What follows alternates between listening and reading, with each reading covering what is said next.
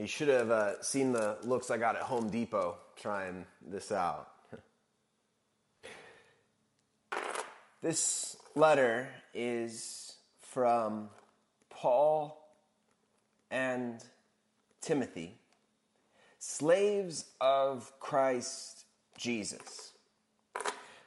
I am writing to all of God's holy people in Philippi who belong to Christ Jesus, including the church leaders and deacons.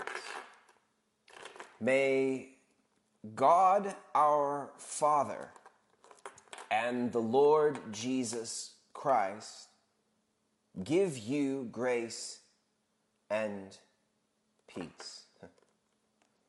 It's not the opening that you might expect from a prisoner of the state. Like, it's lacking the usual plea of innocence, uh, the begging for help. Uh, whether the chains felt heavy around his wrists or whether the iron links leave indentations and bruising on his skin, we, we cannot say. Every time I think of you, I give thanks to my God. What are the conditions like? Are they sparse with the few comforts of Roman military uh, prison, or, or are they are they like house arrest or simple custody, or, or are they deplorable? You know, a fancy word to mean really, really bad severe hardship, shackled in place or chained to a, a cruel guard. Whenever I pray, I make my requests for all of you with joy. For you have been my partners in spreading the good news about Christ from the time you first heard it until now.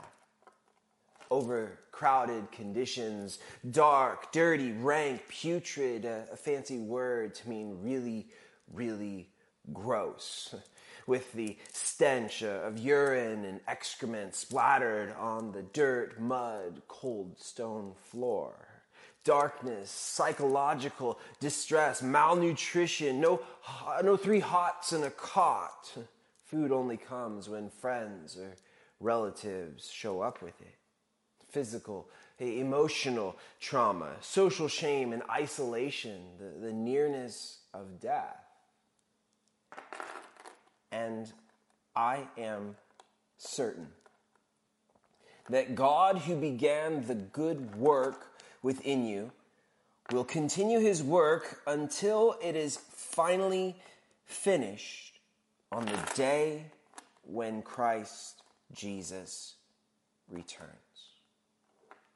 These cannot be the words of a man not free. These cannot be the thoughts of a man on his way to lose his head. It's at least not what you'd expect. The joy, the hope, the confidence in love so massive that he's later willing to say, I can do all things through Christ who strengthens me. I guess it's a, a matter of perspective. At least, you know, that's what people say optimism, right? Like glass half full. When life gives you lemons, make lemonade. Every cloud has a silver lining. There are plenty of fish in the sea. There's light at the end of the tunnel. Like, really? Glass half full, huh? Well, who cares really? I mean, it's refillable. Or how about when life gives you lemons, make lemonade? Yeah, folks chose something a little bit stronger in 2020. How about every cloud has a silver lining? Well, it just looks gray to me. Plenty of fish in the sea and lots of bottom feeders too. Oh, there's light at the end of the tunnel. Yeah, yeah, unless, unless it's a cave. If following Jesus isn't a matter of perspective, it's a matter of hope. It's not a mindset, it's reality. It's not a feeling, it's a faith. It's not a, a religion, it's a relationship. And I know that's cliche, but it's so true. It's not an approach to life, it's the only way, truth, and life. It's not about looking the part, it's about being the part. It's not a matter of perspective, it's a matter of hope and love and faithfulness. And sure, looking for silver linings, making lemonade, and dropping lures for the plenty of fish in the sea might work for you. But when perspective is hard to come by, and when the storm is just too thick to see, when lemons are moldy and sprouting with gnats, when you haven't got a bite, when, when perspective fails, like what do you do? Well, fortunate for you and me and the people of this world, the hope and love and faithfulness of God will never fail. It's what I think sustains Paul in chains to write about joy to the believers at Philippi. Today, we begin a brand new sermon series called Philippians, the way of Jesus together. Because, well, you can't have Christianity without community. And over the next eight weeks, we're going to go verse by verse, word by word, trying to catch everything that Paul has to say to the first century believers at Philippi. You know, it's a church established in northern Greece on the Via Egnatia, which is a famous Roman road. Philippi is surrounded by three mountains on, on each side. There's, there's an open plain there that stretches out to the west. The city's named after Philip II. I mean, it's something that, that he named the city after himself. Sounds like a pretty important guy. Well, in actuality, he actually was pretty important. He was the father of Alexander the Great. Gold mines and natural springs of water pockmark the city, and the construction of the famous Via Egnatia highway made Philippi a major stopping point between Rome and the east. Philippi had a colonial status. That meant the citizens of Philippi had equal status and rights to those of Roman citizens. It means that they didn't experience direct taxation like much of the rest of the Roman world. Its official language in the first century was Latin, but all the talk in the marketplace was Koine Greek. All sorts of gods were worshipped in the temples of Philippi, from the Egyptian Isis and Serapis to the Greek god Apollo. And it's in this climate here that, that, Paul, this follower of Jesus, who at one point was a persecutor of the church, he establishes the church at Philippi. And his body, it paid the price for it dearly. I mean, in Philippi, he was shamefully treated. He was beaten and thrown into prison. You can read all about it in Acts chapter 16. And in response, he and Silas, his traveling companion, in response to being beaten and shamefully treated and thrown into prison, he and Silas pray and sing joyful songs to God while in chains. Now that's that's not some glass half full, silver lining, make lemonade matter of perspective. That's a matter of hope. And now later, as Paul writes to the community he established some 10 years before, he's again in chains. But this time he's in Rome, awaiting what will be his execution. He writes to the Philippians with four main thoughts, with four main purposes. You better remember it because it'll be on the quiz. Number one, to tell the believers in Philippi that their pastor, Epaphroditus, had recovered from a serious, possibly life threatening illness. Number two, Paul writes to encourage the Philippians in their newly formed faith in Jesus. Number three, Paul writes to assure them that God is at work in Paul's imprisonment, that God is using it for his own purposes. And fourth, Paul writes to encourage the believers, to inspire them to greater faithfulness, and thank them for their continued support. Paul warned, uh, wanted the, the Philippians, he wanted them to see what might seem like a personal loss was actually a win for the kingdom. The church was being reinforced by new leaders, the gospel was being proclaimed in Rome, and the mission, it was advancing.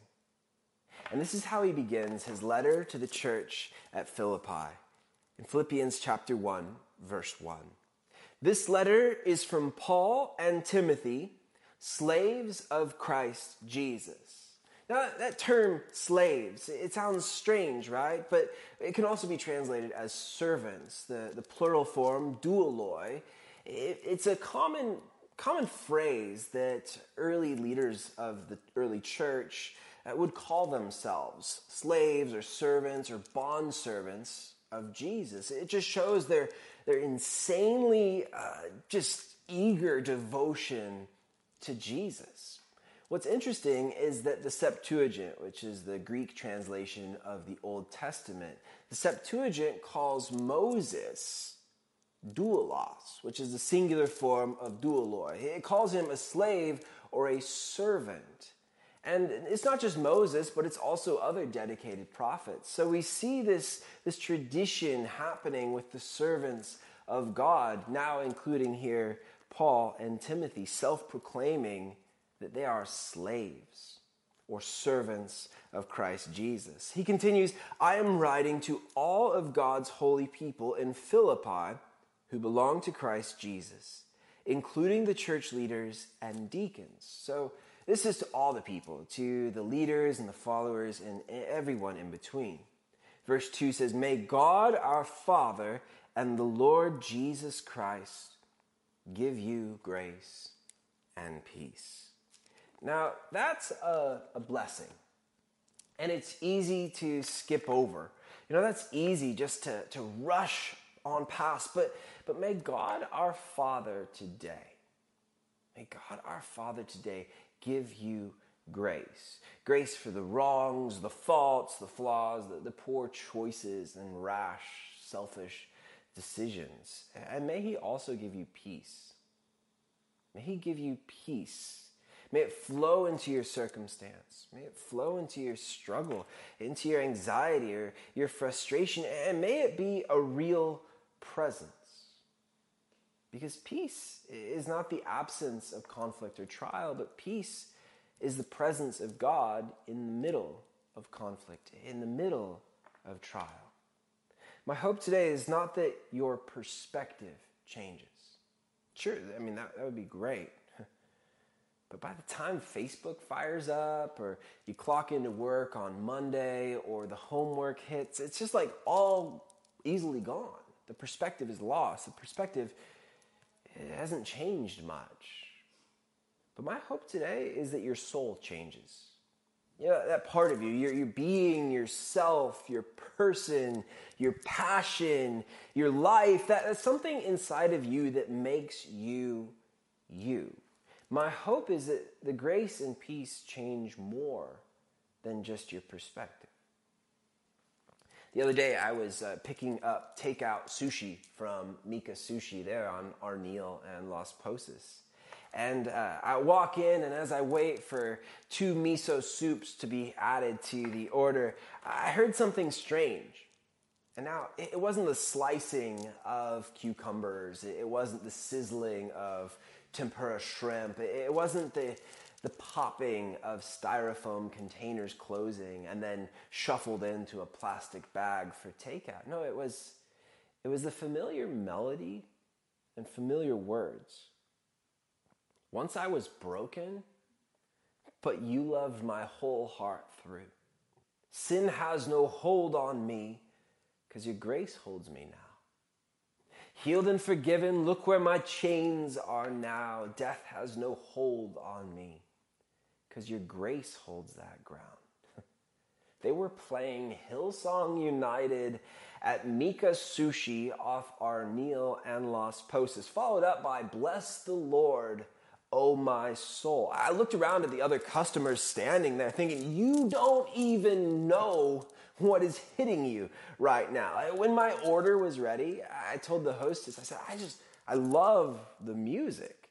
She said, "Oh, really? Like, uh, I don't even know. Like, we we barely were able to get the radio turned on, and they, so they didn't even know what music they were even playing." And I was thinking, you don't even know Mika Sushi, but you are blessing people right now with grace and peace. They don't even know what's hitting them because, well, these songs they aren't just songs.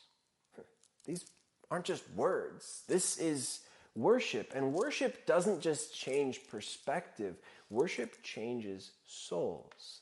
I figure, you know, if Mika Sushi can do it, then maybe we can too. Verse 3 says, Every time I think of you, I give thanks to my God. So Paul is maybe saying, Well, thank you, God, for Lydia, who opens up her house to have church. Or thank you, God, for Brutus, the Roman jailer. Or thank you, God, for Clement, the, the baker, who, who deeply, dearly loves his wife. Or even today, thank you, God, for Raquel, who works at Diesel in the outlet mall. Maybe she can hook it up with a pair of fancy uh, designer jeans. Or thank you for Kirsty, God who's the junior high teacher who, uh, who teaches junior high special ed over Zoom right now, 12 hour days on Zoom. Or thank you, God, for Kyle the electrician. Thank you, God, for little John Urango, the HVAC handyman of God. Or thank you, God, for, for Sally, who takes care of the kids and bakes the most scrumptious snickerdoodle cookies. Whenever I pray, I make my request for all of you with joy, for you have been my partners in spreading the good news about Christ from the time you first heard it until now. So here, grateful joy clearly fills Paul's words. He's thankful for the partners in faith working alongside him. They, have hooked Paul up with not just prayer, but financial support on more than one occasion. And Paul knows you got to give credit where credit is due. That's gratefulness. Eight days in Ohio. Eight days in Ohio, it sounds like a horror flick. It almost was, like death by boredom. It was 2017, Thanksgiving, cold but no snow. The Browns were playing the Bengals. Uh, OSU is playing Michigan, and that was pretty much the highlight of all things Ohio. Flatland, track homes, overcast, a gallon of milk for under a dollar. But on Sunday, we went to church in a basketball gym. And in all my gratefulness of eight days in Ohio, the pastor spoke on just that gratefulness. He said, Gratefulness is letting others know you see how they have helped you. I'll say that again. Gratefulness is letting others know you see how they have helped you. It's realizing what would be missing if they weren't there, what would be missing without them. It reminds me of something Jeffrey Odell Bonesaw Barnett once said that God cannot satisfy a dissatisfied heart. That God cannot bless a thankless heart. Know, if your life feels like eight days in Ohio, if things just suck, if you're not the person you used to be or wish you were, maybe try what Paul does here in Philippians gratefulness. It might just change your soul. It might just show you that you can't have Christianity without community. And that in our self focused, highly individualistic, me first, selfie centered society, maybe gratefulness for others, maybe letting others know you see how they have helped you and realizing what would be missing without them, maybe gratefulness might change everything. Not just a metamorphosis, a fancy word that brings new meaning to really, really big change in perspective. Not, not just a metamorphosis or big change in perspective, but a, a rewiring of our heart, our soul, our mind, our strength. A great work within us.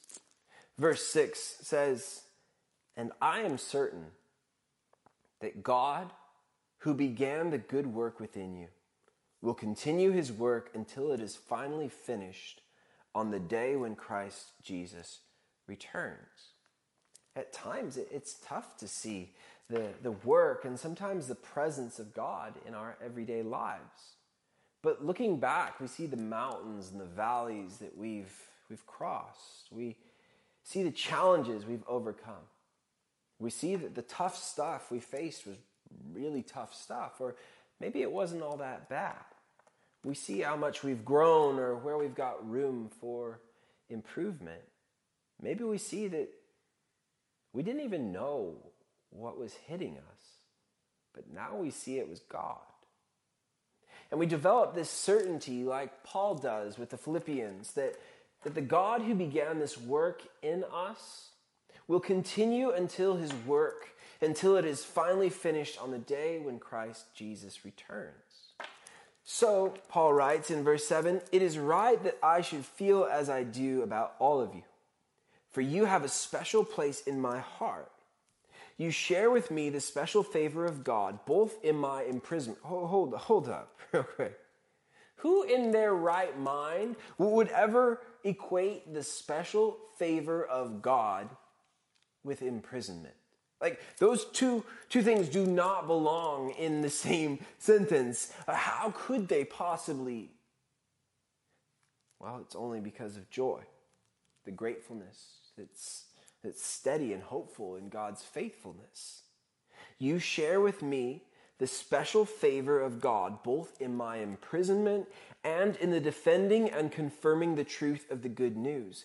God knows how much I love you and long for you with the tender compassion of Christ Jesus. The other day, I was listening to a, a podcast featuring a famous Christian speaker and author, and she said something so, so simple and yet so challenging at the same time. She said, I really do sincerely love my community. I really do. That is not fake. I do love this community. And I wonder does God know I love my people? Do my people know that I love them? Do my people know that God loves them? It's simple and challenging. And it sounds a lot like Paul here saying, God knows how much I love you and long for you with the tender compassion of Christ Jesus. Know, in my life, I want to err on the side of loving people too much. You may say, yeah, but you know, they're this or, or they're that or they're blatantly sinful. They're, they're wretched, filthy scum, or, you know, they've sinned and, and they've fallen short of the glory of God. oh, well, you know, that, that kind of sounds a lot, a lot like me. should probably just, you know, love them anyways. Because Paul says in verse 9, I pray that your love will overflow more and more and that you will keep on growing in knowledge and understanding. I think it's really interesting here in verse 9 how, how it's not that I pray that your knowledge will overflow. I think it's interesting that it's not that I pray your understanding will overflow, or I pray that your discernment will overflow. These things are all good, but no, love precedes them all. Love goes before. Love comes first. Verse 10 says, For I want you to understand what really matters. That, that would be love coming first, before understanding, before knowledge. For I want you to understand what really matters love. So that you may live pure and blameless lives until the day of Christ's return. May you always be filled with the karpos, says the Greek, the fruit or results or action of your salvation, the righteous or, or right living character produced in your life by Jesus Christ. For this will bring much glory and praise to God. I, I counted it up, and in these 11 verses, there's 15 yous and three yours. If you're the grammar police, that's 18 uses of the second person in 11 verses. I'd say that's a lot of focus on others. It's not what you'd expect from a prisoner of the state. Oh, and you know, all the I words, all the first person singular for you grammar police, all the I words have to do with everybody else. I'm praying for you. I love you. I give thanks for you. But, bro, Paul, like, you're the one in chains. Yeah? What of it? I think that 2020 and all the ruckus of COVID 19 has catapulted an already self focused, highly individualistic, me first, selfie centered society into an even more self focused, selfie centered society. It has us more chained up than a man in first century Roman custody. We're bound, tied, chained, locked down by more than just stay at home orders. And so we self soothe with glasses half full of lemonade we've made from the lemons life gave. We search for silver linings, hoping the fish in the sea aren't all just bottom feeders. We assume there's light at the end of the tunnel because, well, it's supposed to be, right? I guess it's a matter of perspective. At least uh, that's what people say optimism. When perspective fails, like, what do you do? I thought the gold mines and natural springs of value could sustain me. I thought the individual pursuits on famous highways would be enough. I thought the solitary amassing of personal knowledge and understanding would be sufficient, but it all kind of feels like eight days in Ohio. Horror flick. Things just suck. I'm not the person I used to be or wish I were. But I think a man who died alone in a school bus in the snows of Alaska said it best. That happiness is only real when shared. I think the same goes for faith. You can't have Christianity without community. 15 yous and 3 yours and 11 verses has a lot to say of where our focus should lie. Loving others, the ones easy to skip over and rush past. But as God, our Father, today gives us grace and peace, may we be quick to give it to others. The blatantly sinful, the, the wretched, filthy scum, the one who've sinned and fallen short of the glory of God should probably just, you know, love them anyway should probably realize we're not so different after all, should probably approach him with the tender compassion of Christ Jesus. Because if Mika Sushi can bless people with grace and peace, I think I can too.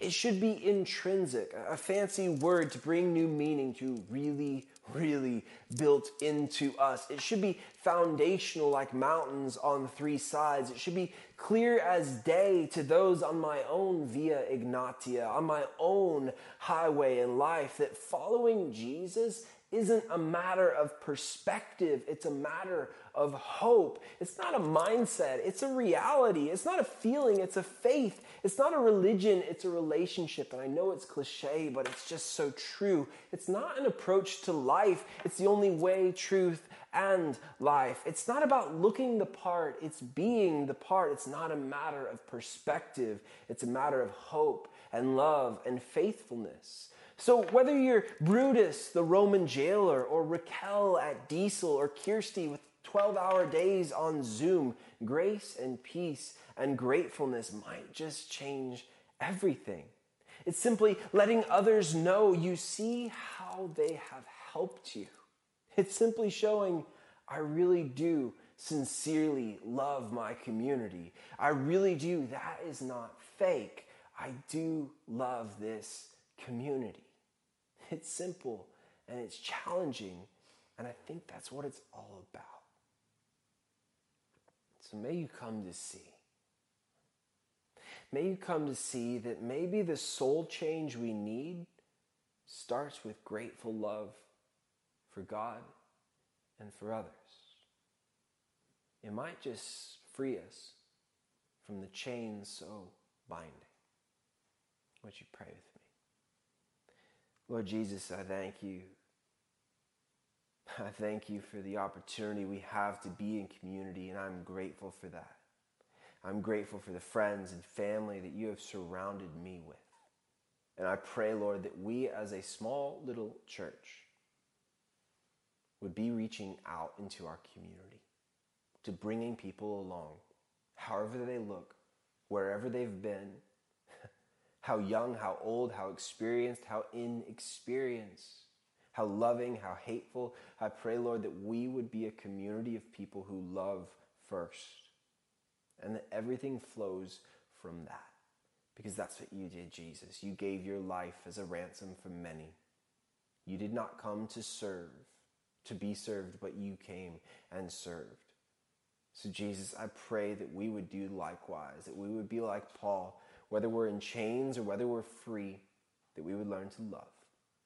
I pray if someone here today wants to experience you as Lord and Savior, that they would pray, Jesus, would you come into my heart? I believe you died on the cross and that you give real, true life. You paid for my messy sin, but you rose from the grave, defeating death. So come into my life. I want to follow you. I want to walk in your way, the way of Jesus together. So, Lord, we praise you and thank you. It's in your name we pray.